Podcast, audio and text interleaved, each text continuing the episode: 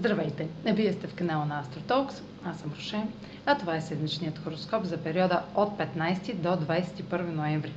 Ще започна с общите влияния за седмицата, след което ще продължа с тяхното отражение върху вашия седент и вашия зодиакален знак.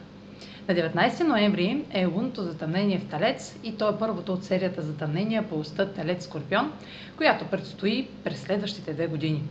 Лунното затъмнение в Талец е в аспект с Юпитер в Водолей и Плутон в Козерог, което сочи големи резултати с мощен трансформиращ ефект върху зоната на сигурност.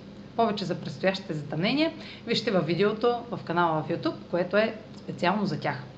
Главен герой в това затъмнение е Оран, както и по време на новолунието в Скорпион в началото на ноември, събитията ще внесат неочаквани промени и шокиращи развръзки. Венера, управител на затъмнението, и Марс са в точен аспект към Оран и интензивни и страстни действия на друг ще са част от промените в нашите лични и бизнес отношения, както и финансите и нуждите ни. На 21 ноември Меркурий е в квадрат с Юпитер във Водолей. Създаването на големи надежди за бъдещето ще е на лице, което прави това добър момент за правене на планове, докато имаме положителна и широка перспектива. Липсата на концентрация или невъзможността за фокусиране може да доведе до някои грешки в преценката или осъждане на позицията на другите. Ще трябва да обърнем допълнително внимание на това как се изразяваме при този транзит. Може да станем прекалено настоятелни и това може да се окаже на речта ни като арогантност или дори фанатизъм.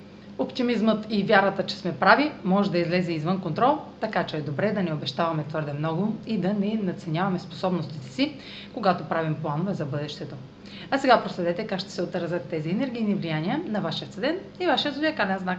Седмична прогноза за седен стрелец и за зодия стрелец. Лунното затъмнение попада във вашата сфера на рутината и предполага преувеличено заключение относно здравето, работата или задълженията към друг. Може да има прилив на активност, желание да направите повече за някого или да се отдръпнете в страни, за да вземете самостоятелно решение. Бъдете внимателни, когато давате обещания за това, което можете да изпълните. Венера, управител на затъмнението в Тригон Соран, предполага, че резултатите могат да отворят нови източници на доходи или по-добри начини да се издържате. Промените във вашето непосредствено обкръжение могат да бъдат изгодни. Марс във вашата сфера на скритото, в опозиция на Оран, може да разкрие таен гняв или амбиция. Също така действията зад колисите могат да предизвикат, предизвикат внезапно сътресение, тъй като ежедневните навици се променят.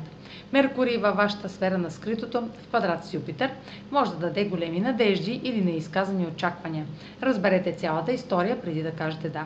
Това е за тази седмица. Може да последвате канала ми в YouTube, за да не пропускате видеята, които правя, да ме слушате в Spotify, да ме последвате в Facebook, в Instagram, а за онлайн консултации с мен може да посетите сайта astrotalks.online, където ще намерите услугите, които предлагам, както и контакти за връзка с мен.